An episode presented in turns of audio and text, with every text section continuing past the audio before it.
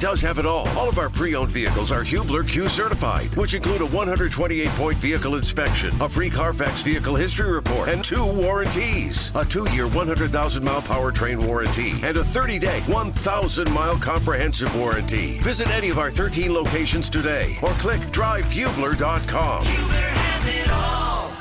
Ugly, ugly, ugly in Jacksonville. Certainly have said that uh, probably a lot over the last X amount of years on this podcast. Good Monday morning to you. I am Kevin Bowen. Eddie Garrison is across the way. 37 20. That was the final from Jacksonville. The same song and dance. Turn the ball over, don't win in the trenches. And I just, I feel like you're just you're not ready for the moment. Not that like playing in Jacksonville is some like moment, but I did think Sunday was that, and I think that's where the disappointment lies for me. We'll unpack all of it on today's podcast. Uh, Eddie, how's the weekend, man? It was good. You still owe me two Reese's, by the way. Oh gosh, I do. I do. So many people are DMing saying Andy and then Eddie. Yeah, I'm getting them too. I've gotten the football Reese's already for Halloween. See, I, I've already bought the candy, but now I'm starting to eat the candy. Did um did you call Andy Eddie this morning after I popped in studio for that final segment? I think you did. Did I really? I, maybe. Probably. I mean, they kind of sound somewhat similar. Yeah. You know, get some D's thrown in there. Um, I was trying to make a transition to defense for the Colts there. Uh, defense wasn't great. I don't think they were certainly the main culprit, but uh, let's focus on um, yesterday, Eddie, and just kind of overall thoughts again, the disappointment to me revolves so much around what I thought the magnitude of Sunday should have been. Of man, three and two, they're three and two. You lost the season opener to them. Uh, you haven't won down there since 2014. Again, for mid October, they don't get much bigger than that. And, you know, it just felt like there was so much that should have been on display in that game. How would Jacksonville look you know, coming after back to back games in London.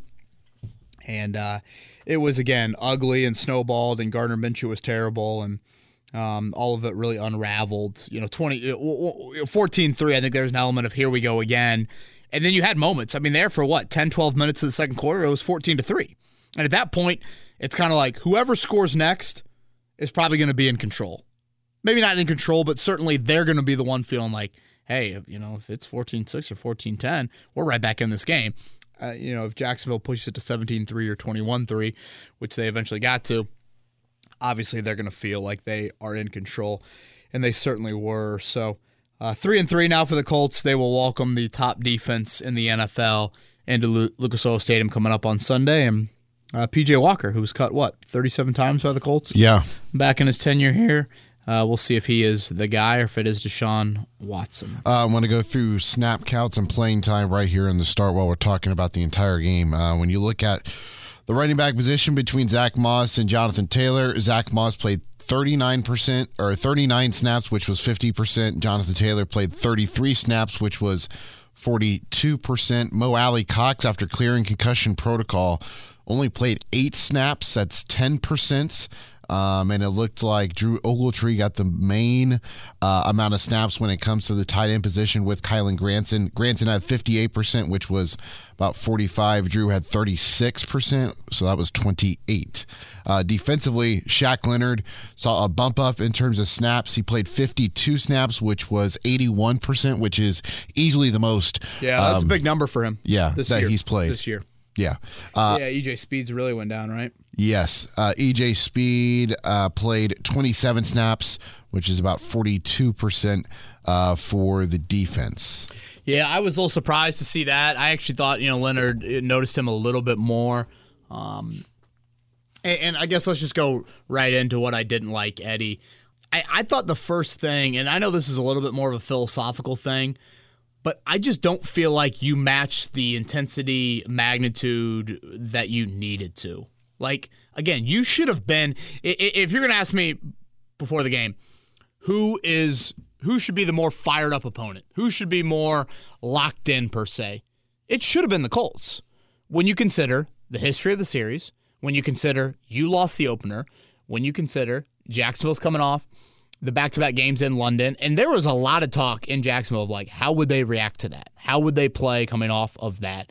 You know, Buffalo was obviously a big win for them the week prior, and I thought they were the ones that were a more disciplined early and b punched you in the mouth early. Uh, you know, Colts had those two offsides penalties on the first defensive drive of the game. You know, Buckner on a third and four. I mean, who knows? If you don't go offsides there, is it incomplete? Does Jacksonville kick the field goal? How does that transpire from there? And then they obviously hit you with those two just big punches from the Josh Allen strip of Bernard Raimann to then Travis Etienne in you know a rather easy 22 yard touchdown run there. Some really poor angles by the Colts on that misdirection wildcat play. And after that, Gardner Minshew, he played like a backup from there on and was really horrible the rest of the game, if you're going to be honest. But, you know, I go back to kind of, again, Eddie, matching the intensity. And then I didn't love Shane Steichen's offensive approach. And hear me out on this. What is the Colts' offensive strength, Eddie? If you're going to name an offensive strength in Indianapolis Colts, what would you say? Probably running the football. Yeah, I would say the duo of Jonathan Taylor and Zach Moss would be that, much more so than the right arm of Minshew. And I thought the plan of attack for Sunday is okay, how do you test Jacksonville physically? How do you get them in an 80, 80 degree day in Florida where in the third, fourth quarter, they might be hands on their hips coming back from London? And I thought if you could have a few body blows thrown at them running the football, it might not be smooth sailing all game, but if you play to your offensive strength and you, you, you almost test Jacksonville, what do you have? What's left in that tank? Because if we hit you with some first half body blows, does that mean in the second half things start to open up for us? And instead, I thought Shane Steichen got very white flag and very one dimensional in saying, no, no, no, we're going to throw it, try and dink and dunk our way into moving the football, and we're not necessarily going to test that aspect to it. So it was like playing away from a strength, acknowledging Jacksonville. They are a good run defense team, but again, still, I thought it was just, it was a bit of a surrender there of, oh, they're in their base personnel package. Yeah, okay, that means we can't run it. Um, didn't love that. Didn't love that mindset. I think with doing that, you put too much on Gardner Minshew's plate. And if you'd have told me at halftime, Eddie, that Gardner Minshew would have 25 pass attempts and Jonathan Taylor and Zach Moss would have combined for eight carries, I mean, think about that. Moss and Taylor combined eight carries. So we down 35 nothing already then? exactly. I mean, that is still when the score's in doubt. Like, I don't don't come at me with the 55 pass attempts. That gets skewed because of what happens in the fourth quarter when you're throwing it, obviously, to try and get back in the game. I circle more of that 25 in the first half, and I'm like, what? I mean, that was the plan of attack. I didn't, again, you didn't run it great yesterday. I, I don't want to act like I'm not acknowledging that. But I felt like if you established a commitment to it early, what would that mean late? In the game. What would that mean? How would Jacksonville react to that third, fourth quarter if you're testing them?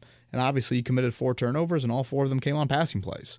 So you know that certainly didn't help you help your cause at all. So I didn't like the mindset of for the second time this season we've seen everybody pat the Colts on the their back after a win, Baltimore mm-hmm. being the first, and how they react to that. The Rams are up twenty three nothing.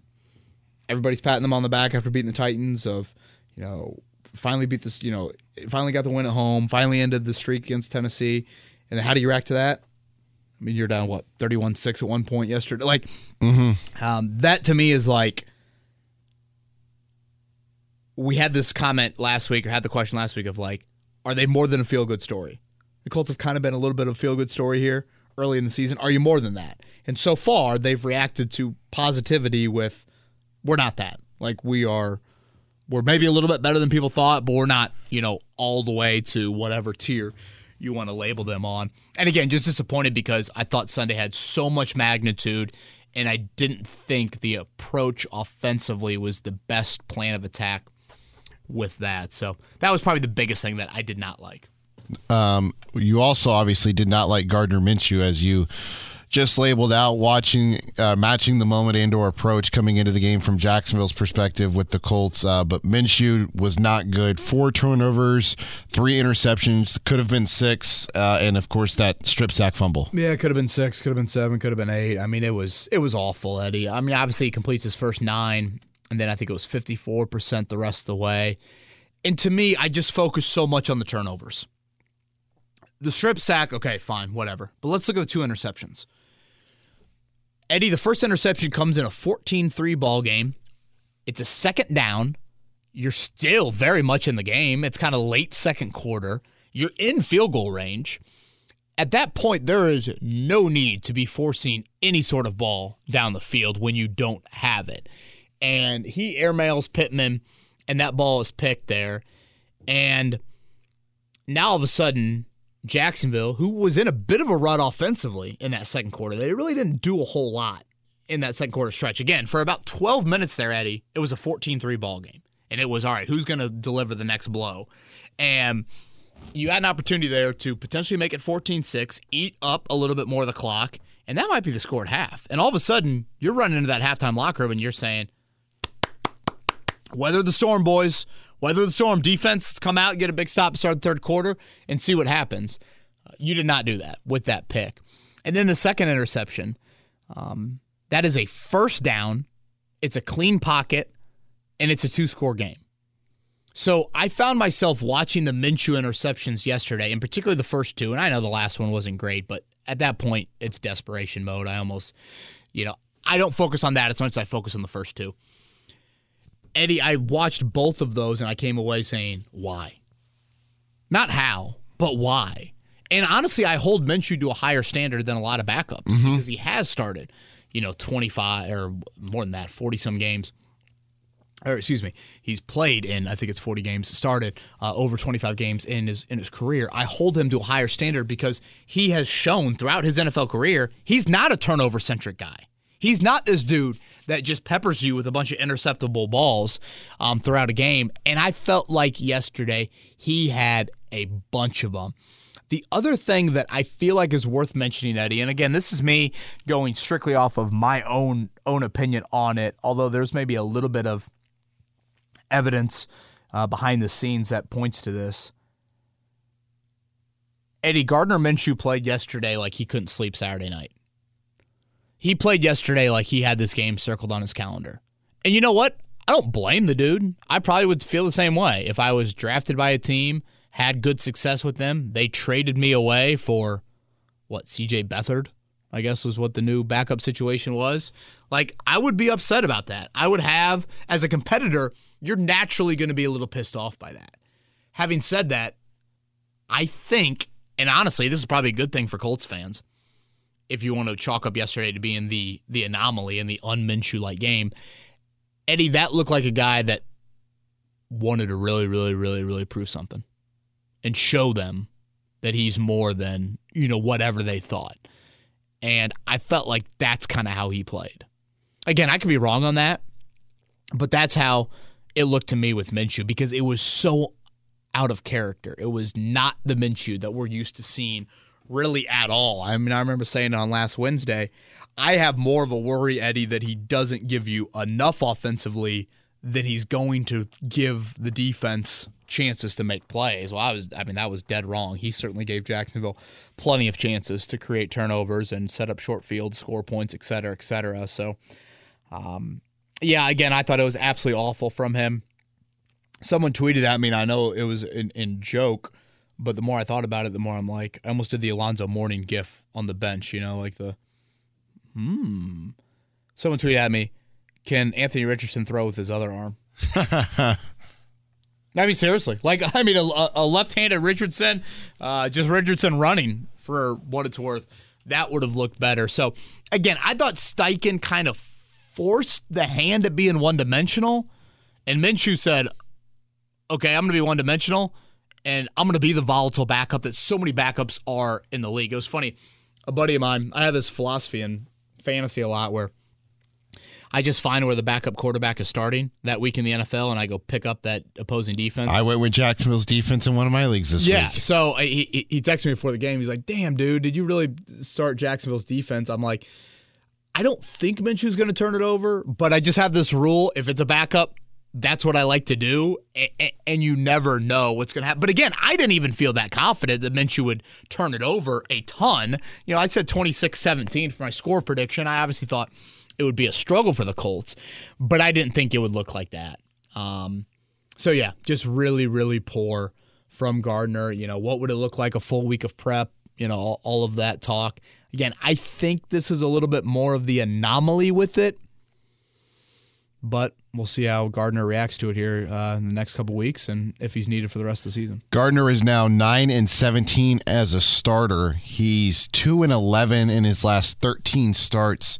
When he throws a pick, uh, in those starts, he's one in ten. When he doesn't throw a pick, eight and seven. So there's your rem, uh, formula right there. Again, his interception rate is extremely low for his NFL career. I mean, extremely low. So that's why I was so surprised by it. But um, yeah, just terrible from Gardner Minshew. Um, the part on the defense that you did not like in this one, as we wrap up the area in which you didn't like the defensive front seven, and I've got a question for you when you are done with your thoughts about this. Yeah, and again, Eddie, I want to make sure that this was the third thing that I mentioned, and I don't want to act like if we are slicing up the the pie that the defensive effort would be the same size piece as Minshew, or again, your overall approach in the game. But I thought your front seven had a great opportunity in this one. I think Jacksonville's offensive line is not very good. Uh, they were without their starting left guard. Brandon Scherff left in the second quarter. That is a golden opportunity for a great defensive tackle duo in DeForest Buckner and Grover Stewart to try and wreak havoc. And while there might have been a moment or two, I thought when the game was still in doubt, you didn't create the playmaking. Like, I mean, look, look at Jacksonville. I mean, that Josh Allen play, I mean, Eddie, you want to boil it down to a two play sequence, boom. That right there sets the tone. I didn't feel like you had really many, if any, opportunities at making those plays. Buckner did have one sack there early. But after that, man, I thought Jacksonville got great balance on the opening drive. They ran it when they wanted to, they threw it when they wanted to. Buckner goes off sides, Dayo goes off sides. Um, I expect more out of your front seven. And we're not there yet, but we are starting to, and this is maybe just more of an overall 2023 storyline. Eddie, you evaluate position groups and players differently. Sure, you have an overall team evaluation, but not everybody's on the same grade scale as Anthony Richardson. Your defensive line certainly is not on that grade scale. They have high investments. They are some veterans in that league. You expect more. Kwity Paye, extremely quiet. Um, and, and I just, you needed more out of your front seven. I think it was fair to expect more out of your front seven, and you didn't get it. I thought the linebackers were really quiet. I can't recall many times that you know Franklin Leonard or Speed you know made again impactful plays early on when when, when Right. this game was still a little bit more in doubt. Um, so I do want to mention that I, I had higher expectations for your defensive front seven, and I don't think you um, I don't think you uh, did that at all. I understand that you have to rotate out Grover Stewart and DeForest Buckner, but the question I, I have when I was watching that game, why are you rotating them out together in potential running downs? Because to instead uh, me, know, like Eric Johnson and Taven Bryan in there. yeah, because to me, every time that happened, it was it was Jacksonville. They're like, all right, ears are up. We're going to run the football right down your throat. And that's when they had effect. That's when they were effective in the run game. I just don't understand why you're subbing both of your stud defensive tackles right up the middle out simultaneously. Yeah, it's like you've got the two studs on the basketball team. Make sure you leave one in the bench unit, you know, to kind of make sure that the ship is still afloat with that. So yeah, I I, I did not love the front seven playmaking. That's a fair point that you bring up, Eddie, because you know Jacksonville's got great skill. They, I mean, Evan Engram made some big time catches. Christian Kirk made some big time catches. Etienne is is a really nice talent, but I just didn't feel like the area where you should have an advantage. I didn't see that show up enough. Yeah, I feel you. Etienne averaged 3.1 per carry, but he had that big 22 yard. It was just like that first game Yeah. back in week one. Like Etienne's average on a yards per carry basis was just skewed from one carry. Right, and, and uh, I point so much to more of when that game was in doubt. I mean, he had 11 for 52, 4.7 in the first half. Um, you know, yes, he had the 22 yarder that again I didn't love just the effort on right. the play either. Their balance in the first half, Eddie, is what really just kind of stood out to me, particularly on that opening drive. They just kind of got whatever to, that they uh, that they wanted, really. Whether it's audiobooks or all-time greatest hits, long live listening to your favorites. Learn more about Kisqali Ribociclib 200 milligrams at kisqali.com and talk to your doctor to see if Kisqali is right for you. You weren't pleased with the front seven, but you were pleased with the back end, and especially the rookie corners. I think Juju Brents continues to learn, and I think he's getting better each week. Yeah, and hand raise, Eddie. I don't know of many positive individuals from the game. Yeah, I mean, uh, we'd be grasping at straws. I guess Matt Gay, uh, maybe Michael Pittman. I, I don't know where you kind of turn to for individuals here. And usually I can find them. Like, usually, I mean, that's why we do this segment because I think it's really key that not everything is negative, not everything's positive, not everything's negative after a loss, not everything's positive after a win. So that's why I do think this segment is beneficial. But I, I, I feel like for the corners, it's great baptism by fire. And I thought yesterday, Eddie, there were some moments out of Juju Brents I really, really liked. And then there were some moments out of Juju Brents and Jaylon Jones that I'm thinking, well, they look like rookies. And they look like rookies playing against a good quarterback. I mean, that Trevor Lawrence to Christian Kirk touchdown, Trevor talked about after the game. He went up to Christian Kirk during the week. He goes, you know, when we attack this side of the field with that corner, he's going to leave a gap in the zone. He made it very clear there will be a gap there. They repped it all week long. Trevor said he went back and watched it, watched it, felt really good about it. And that's, I mean, that's a rookie mistake. I mean, that's a mistake that obviously Jacksonville saw in film.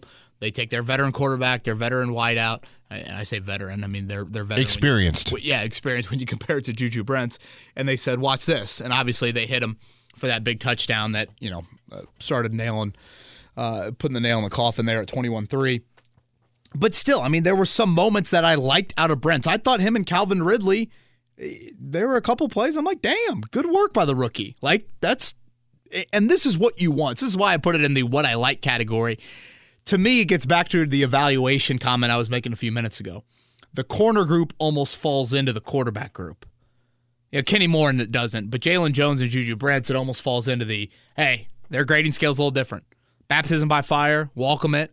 Uh, yeah, I mean, they're going to see some good wideouts here in the next couple of weeks, but, you know, from a quarterback wideout combo outside of Burrow with those guys, I don't think they're going to see anything like even Jacksonville the rest of the season. So uh, it's a great opportunity, great opportunity for these guys moving forward. And again, by no means was it perfect yesterday. There were certainly issues that they had, and honestly, they probably got away with a few from a penalty standpoint as well. But overall, um, their opportunity. This is why you. This is why you you play them. You know how you talk about you circle plays for like uh, that change the game or the momentum yeah. of the game. Oh yeah.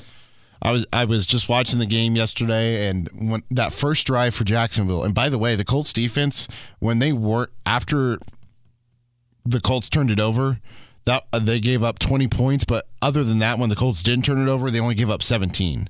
So when Jacksonville had to go down the field and score, uh, the Colts defense was actually pretty good yesterday in that regard. But um, the first play I circled yesterday as kind of like a you know momentum shift or a little bit was on that first drive and that uh, encroachment neutral zone infraction. Yep, by uh, Buckner. Buckner, yeah. Yeah. Although I thought it was kind of questionable because nobody for Jacksonville moved. Yeah, and again, those are just the little things that have like the the matching of the intensity, being ready to play, you know, being disciplined, but yet still having the hey, we're going to deliver some blows to them. I, I didn't think that you had that on Sunday. So, boy, unless I'm missing a few, I just didn't think a lot of individual positives from the game at all. So that's why the corner, uh, the, the the young corner duo is the only uh, duo that uh, finds it uh, in there. I'm right there with you. Are you ready for Twitter questions, or do you have anything else to add here? Uh, I am ready for Twitter questions. Blue Heavy Pod, what is it about playing um in Jacksonville? It seems like we're bullied from the start each and every single game. This team seems to be a lot more prepared for games this season, but that one, Colts just looked lost. Yeah, and again, this kind of goes back to the I I I, I slash hoped and expected more from them. You know, I asked Steichen on Friday, you know, about the magnitude of the game and I'm like, "Hey, do you want your players to know that?" You know, some some coaches will say, "No, you know, every game matters the same." Steichen was you watch the end of the Friday press conference, that dude was pretty fired up. Um so uh, yeah, that you know, matching the moment. But Eddie, if you want to boil it down to what the trends in Jacksonville? Why do the Colts continue to lose down there? Two things. You commit multiple turnovers and you lose a trench battle. The faces have changed, the quarterbacks have changed. That is always a constant. You have multiple turnovers and you lose a trench battle. And we saw that again yesterday. Ryan's Twitter question or X question is up next. With Gardner Minshew's offensive ceiling being exposed and the new likelihood that Anthony Richardson is done for the year, what should Colts fans be cheering for as the season goes on? I'm lost, KB. I don't want AR rushed back too soon with this serious injury and don't want Gardner or Shane Steichen to claw our way to seven or eight wins, sliding us further back in the draft. I've never been okay with losses, but I think I just want to watch Juju Brents, Josh Downs, and Bernard Raimann develop and let Anthony Richardson get healthy. I've always kind of felt in line with what you thought the Colts should do long term. So, what's the move, KB? Realistically, what are we hoping for as fans? Win or loss? This podcast always delivers. KB, Eddie, great work. Thank you, Ryan. I appreciate that. Um, you know, I, I want to get to the storyline aspect of like, okay, what should you be looking for the rest of the year in just a second. But Eddie, let's do focus on Anthony Richardson right here.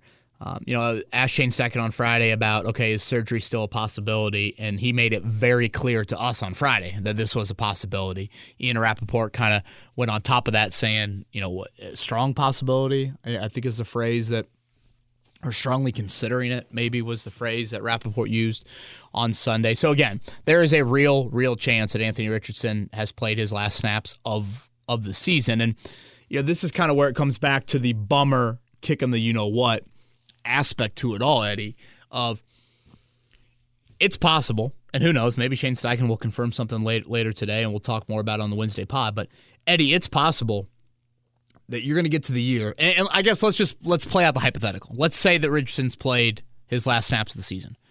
and he's played 173 snaps, okay? Last year as an offense, you played 1,151 snaps. I promise there won't be as much math in uh, this week as there was last week. Did you do the math ahead of schedule this time? Uh, yeah, I did. Okay. So the percentage of that, okay, if they were to play the same number of offensive snaps as last year, that would mean Anthony Richardson will have played 15% of the offensive snaps this season. 15% is what? An incredibly low number. Like crazy low. And that to me is where it comes down to, and I should probably just start finding synonyms for it. Bummer, kicking the you know what, all of those things. Basically, if you want to boil it down to, Eddie, we could be looking at the end of the year and Richardson will have played two six quarter segments.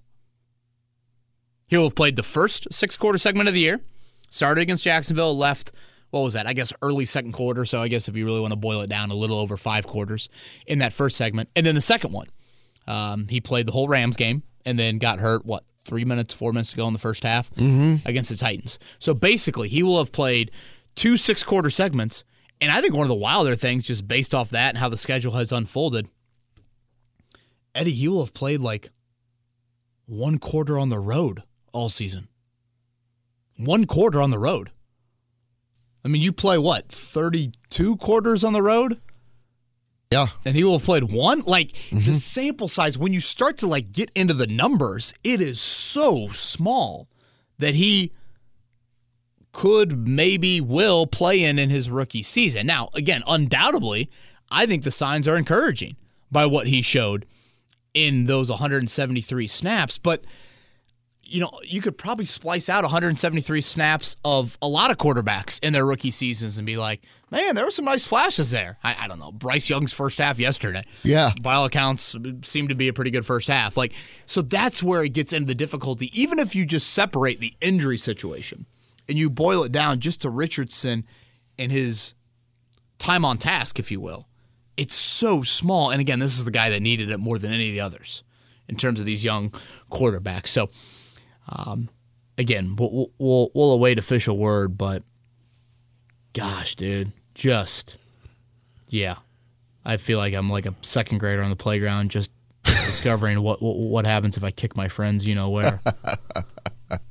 So what are you hoping for the rest of the I- year then? And if it is Richardson, Okay, Ryan. I, I feel like after every loss, there is that vocal minority, however you want to describe it, of hey, you know, losses aren't the worst thing in the world. And again, I know I've probably been a little bit more acknowledging of that. Like I tend to think Gardner Minshew led wins don't necessarily lead to a whole lot of like 2024, 2025, 2026 meaning yeah, if that makes sense.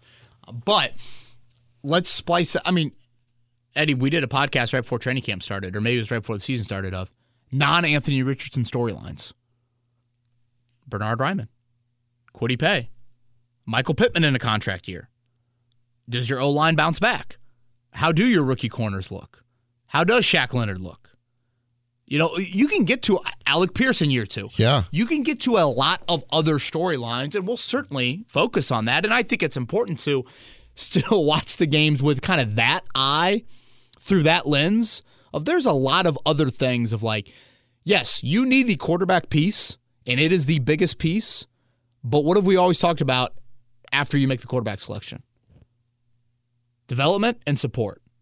Support and development, uh, however it want. Okay, so support, that's what you're trying to find.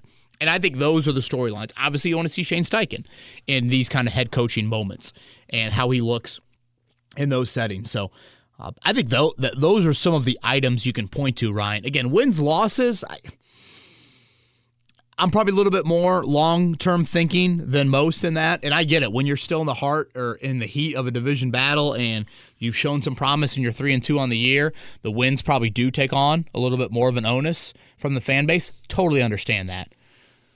Um, but I probably am one that falls a little bit more on the I see some benefits of having a high draft pick and what that could mean to the support for your quarterback moving forward. By the way, uh, we forgot to mention Alec Pierce left the game yesterday with a shoulder injury. Hopefully, Shane Steichen able to provide some clarity on that today, Monday afternoon. We'll focus more on that Wednesday, Eddie, but I mean that that could be a big one Oh yeah, on many levels. I, I mean, you know, I, I know Pierce has not been some constant presence by any means, but if you really boil down like what position group has the least amount of depth on your football team, I'd say outside wideout. oh duh, yeah. I mean, Pierce has played like ninety some percent of the offensive snaps this year. I did like what they were doing with him in that first quarter in the opening drive, get him the ball. Yeah, he caught one underneath. Didn't Yeah, it caught a couple underneath. Yeah, yeah. Again, he's got speed. I mean, just see it in some other avenues there. And, and you know, really one of the more underrated plays, looking back on it, uh, you know, Minshew missed him on that drive after the strip sack. After Yeah. the strip sack and the touchdown, it was 14-3.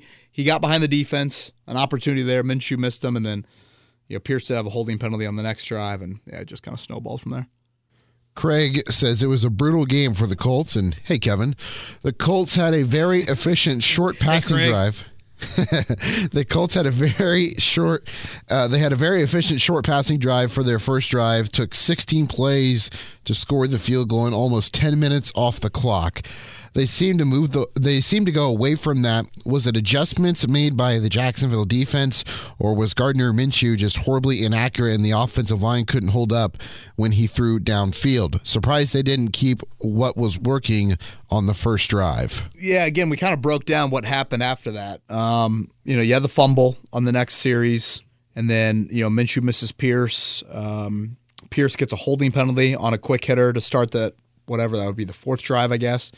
And then I think the drive after that is the interception by Minshew. So, um, yeah, I mean the passing game certainly was the focus. I mean that was you know guys are talking about it after the game. Jacksonville's in their base personnel. We're not going to run it against that. Um, to me, that that is. I was very curious what Jacksonville would look like when the fourth quarter rolled around yesterday, and I thought by your plan of attack, you didn't test them in that area.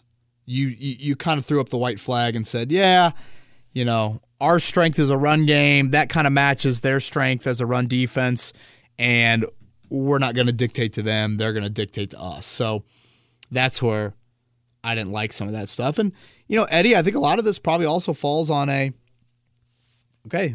We know who Gardner Minshew is. I mean that that opening drive yesterday was peak Minshew.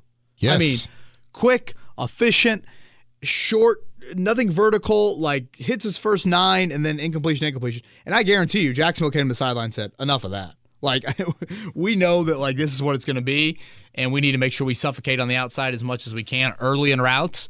And if he's got to hold on to it, who knows what'll happen there? But I don't know, Eddie. Maybe I'm putting too much into like the how Minshew handled that environment, but that dude is a lot more of a competitor behind the scenes than I think he gives off, and just the natural Uncle Rico look to him. And you know, he, he can have some funny moments in press conference settings. Um, It was lit. how do you blame him? But I think he, I think he was pretty pacing in the hotel room sort of feel to it, and I think you saw that in his play.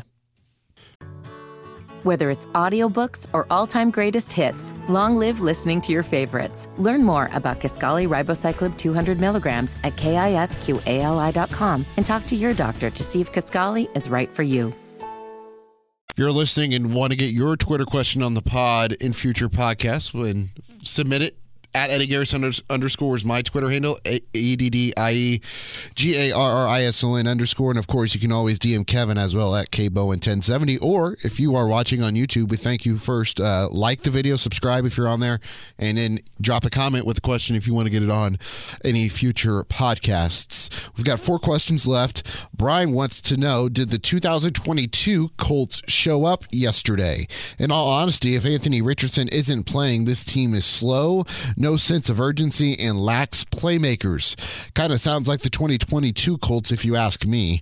I am happy they lost as the Colts need the high draft pick. Until Richardson comes back, that's what they need to do. The offense is meh without him. The Colts are a boring watch. Can I get a whiteout? Amen. Oh, freaking Bowen over here.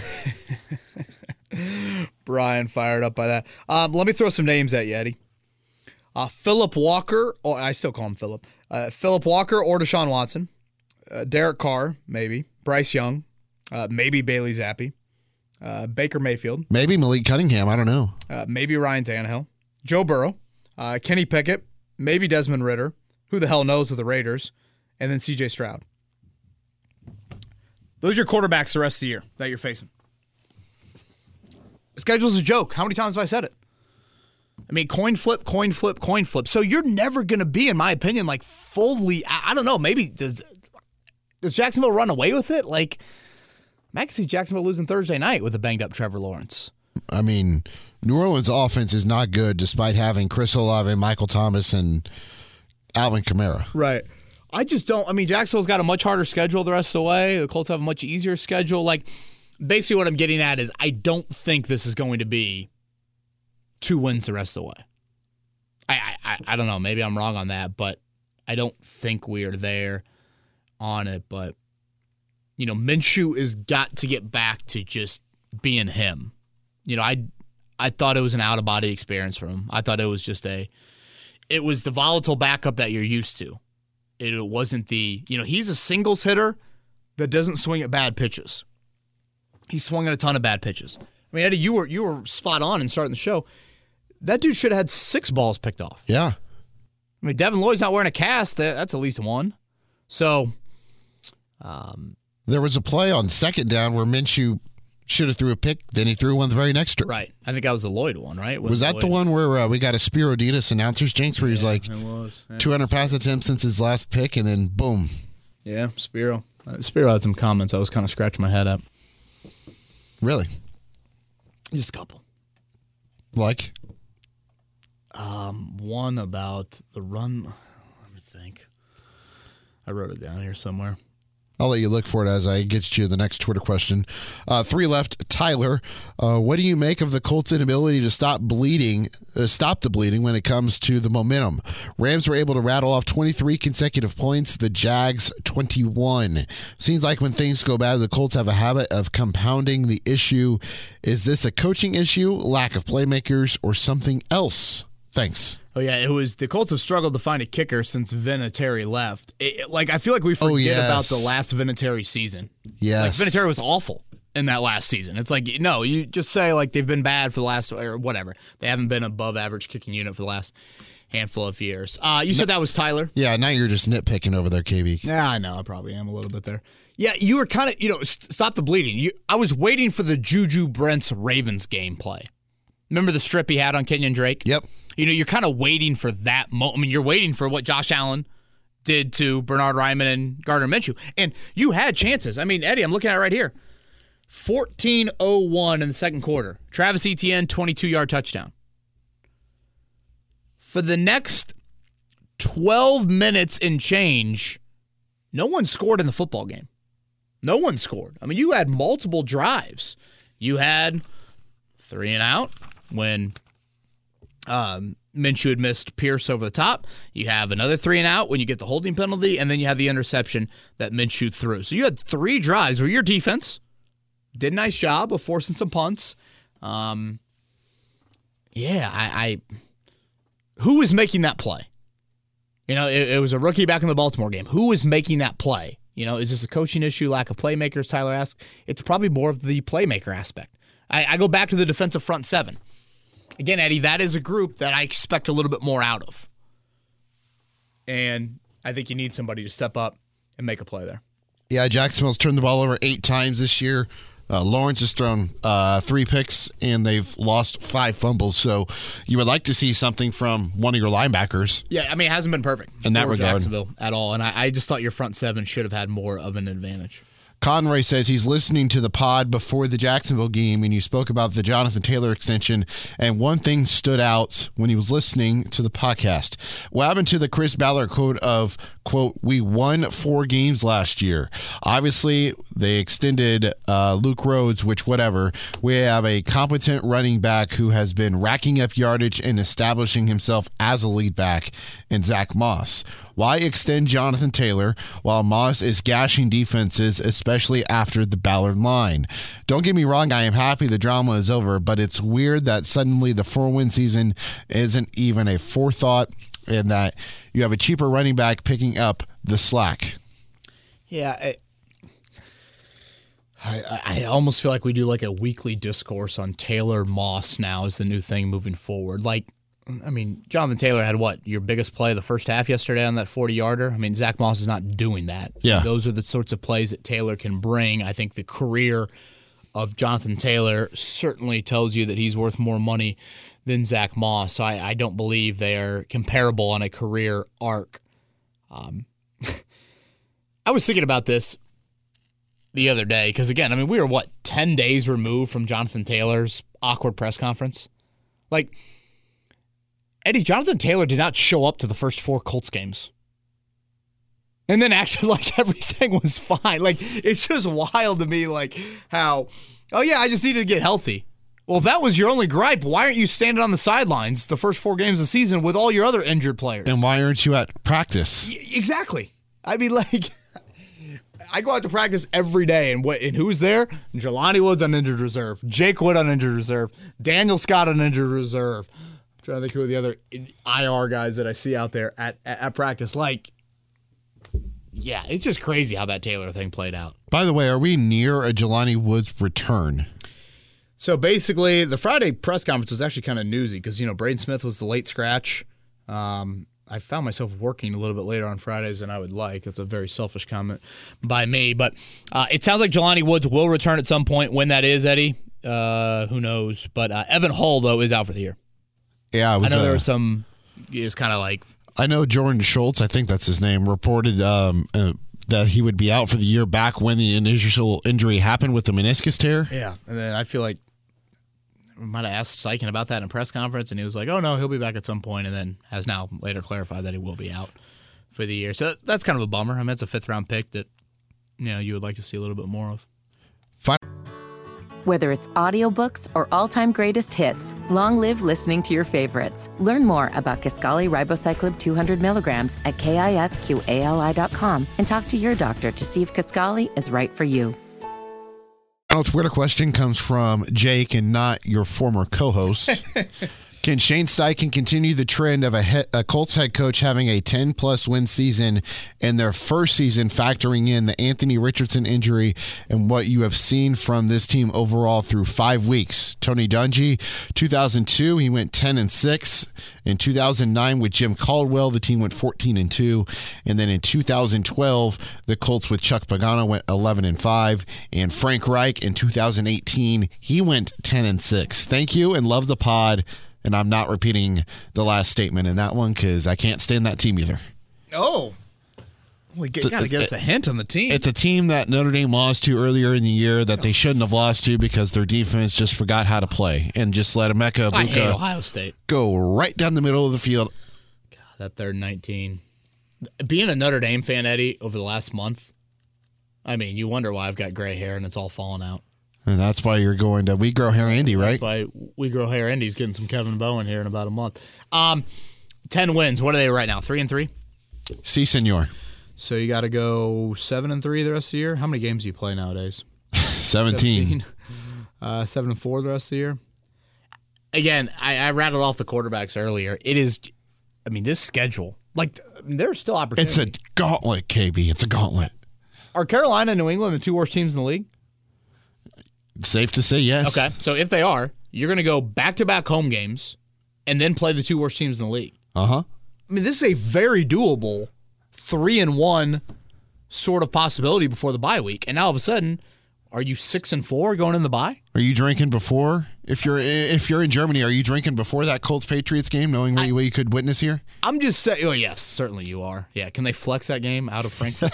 uh, I, I'm just saying. I mean, there is an opportunity here to do something. Uh, Cleveland, I believe, is a very slight favorite. I think I saw it Two. open up at two. Yeah. So, um, and, and we'll see what their quarterback situation looks like. And I think that's what adds the frustration. Again, I don't think they're going to win ten wins. I'm gonna. I, I- I'm kind of a believer. You always stick by your preseason um, prediction, at least I guess as long as it makes sense. And I think so far mine of seven wins makes sense. Um, but we'll see how it plays out. And um, again, that's just I think that's the stinging nature from yesterday. It's that it was such a golden opportunity. Not that Jacksonville's a bad opponent. It was such a huge game, and they reacted to it better than you did. And, and I think that's where the sting is for me. Of you hoped slash expected more, and Jacksonville looked like the team that was just hungrier and just wanted it more and punched you early on, and then uh, you were on the ropes and compounded some mistakes. And again, Gardner Minshew to me just looked like a deer in headlights, which he hit, usually is not that. Like Yeah. I, I feel like I watch him play quarterback, and I'm like, that's not happy feet, not composed, throwing the ball to the other team, and you just pray they drop it. Yesterday, that's what he looked like. Yeah, he threw off the back foot a lot, which Yeah, the back foot weird. Pittman. Yeah, yeah. Andy Sweeney, our, our morning host, was very upset about that play. That that play was just kind of the cherry on top. Like that to me is the desperation mode INT. I thought the first two INTs, a first down and a second down of a two score game, you don't need you- don't need to try and be a hero here. You don't need to be Caleb Williams. I was in the mode of take the field goal there because you still have like 13 plus minutes left in the fourth quarter, and Yeah, you brought that up to me earlier. the offense didn't for Jacksonville really hadn't done much in the second half, and I felt like if you can convert there, you make it a two score game. I think you gave yourself even more life than you already had, and That thought crossed my mind. I was probably a little bit more of you still need two touchdowns. Your offense has not moved it great all game.